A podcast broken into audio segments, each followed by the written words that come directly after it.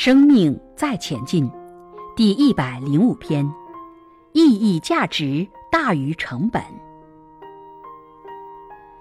各位早安。荣杰是参加国际演说家协会的，记得第一次跟他见面是两年前在南京的红觉寺，那是让我们整个课程大前进的很重要的一次课程，因为那次课程并不成功，可是我们让不成功成为成功的资粮。在这个过程中，我们看到课程的问题。看到整个运作需要的元素，开始有了课程开课本意主轴的方向，慢慢就越来越清楚了。我们称之为南京事件。那次很冷，尤其在我们上完课结束的那天，一大早出门的时候，那个水桶拖把都结冰块了，大概在零下两度左右。南京事件结束后，就赶往山东潍坊。一路上，大家在做检讨，课程的本意主轴是什么？然后有了个雏形的方向出来。课程本意主轴是让所有人的生命状态变得更好。又经过了一年多，慢慢就确立了另一个延续的本意主轴是点将御师。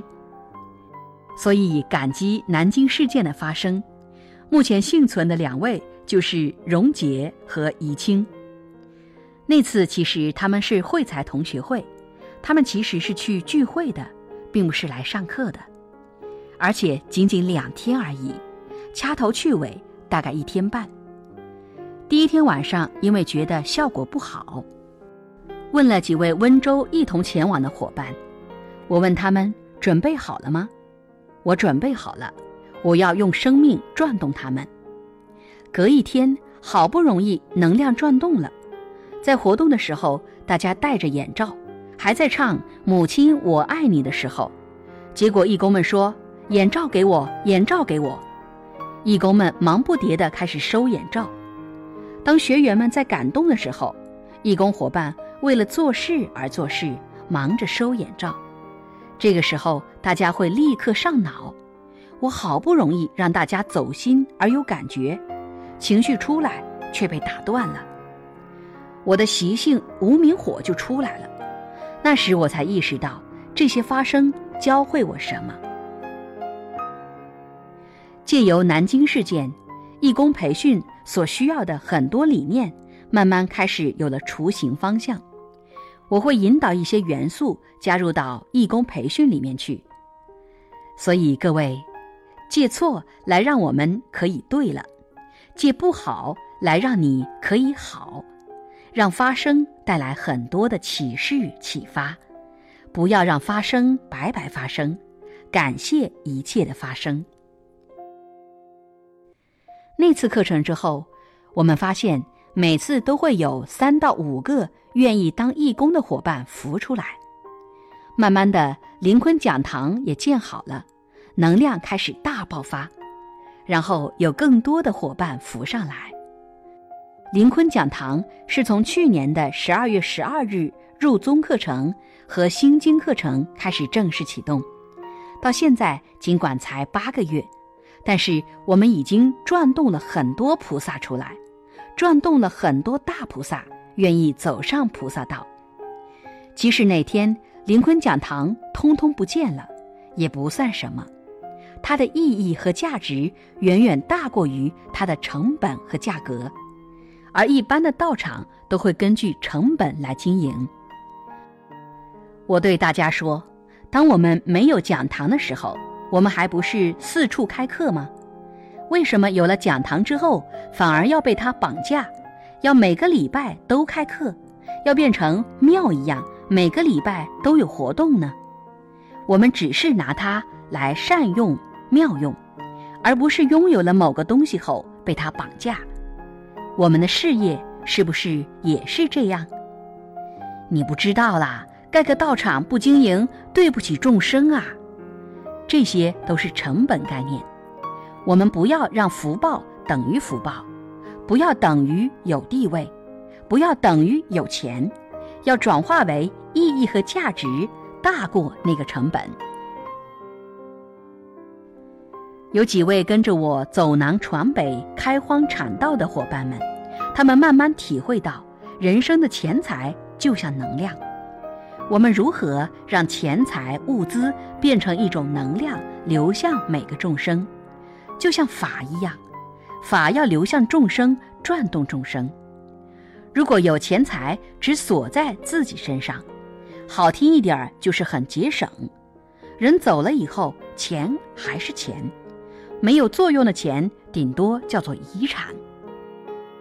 当这个福报的能量被我们的认知停止了，能量不流转了，最后发现，原来我们这一生的职业是守仓库的，就是仓库管理员。如果身上有财不妙用，叫做守财奴；如果身上有法而不弘法利生，叫做守法奴。叫做逆道不现，法传到你这里就止度了，叫罗汉特质。罗汉修苦集灭道，修解脱；必知佛修十二因缘法，修解脱和独善其身。他们都在七度空间，自己管自己就好了。而菩萨是法传到他身上就发光发热，继续转动众生，兼善天下。就好像道场不应该等于活动场地，这片土地上很多道场变成观光道场，叫做文化资产，还要收费。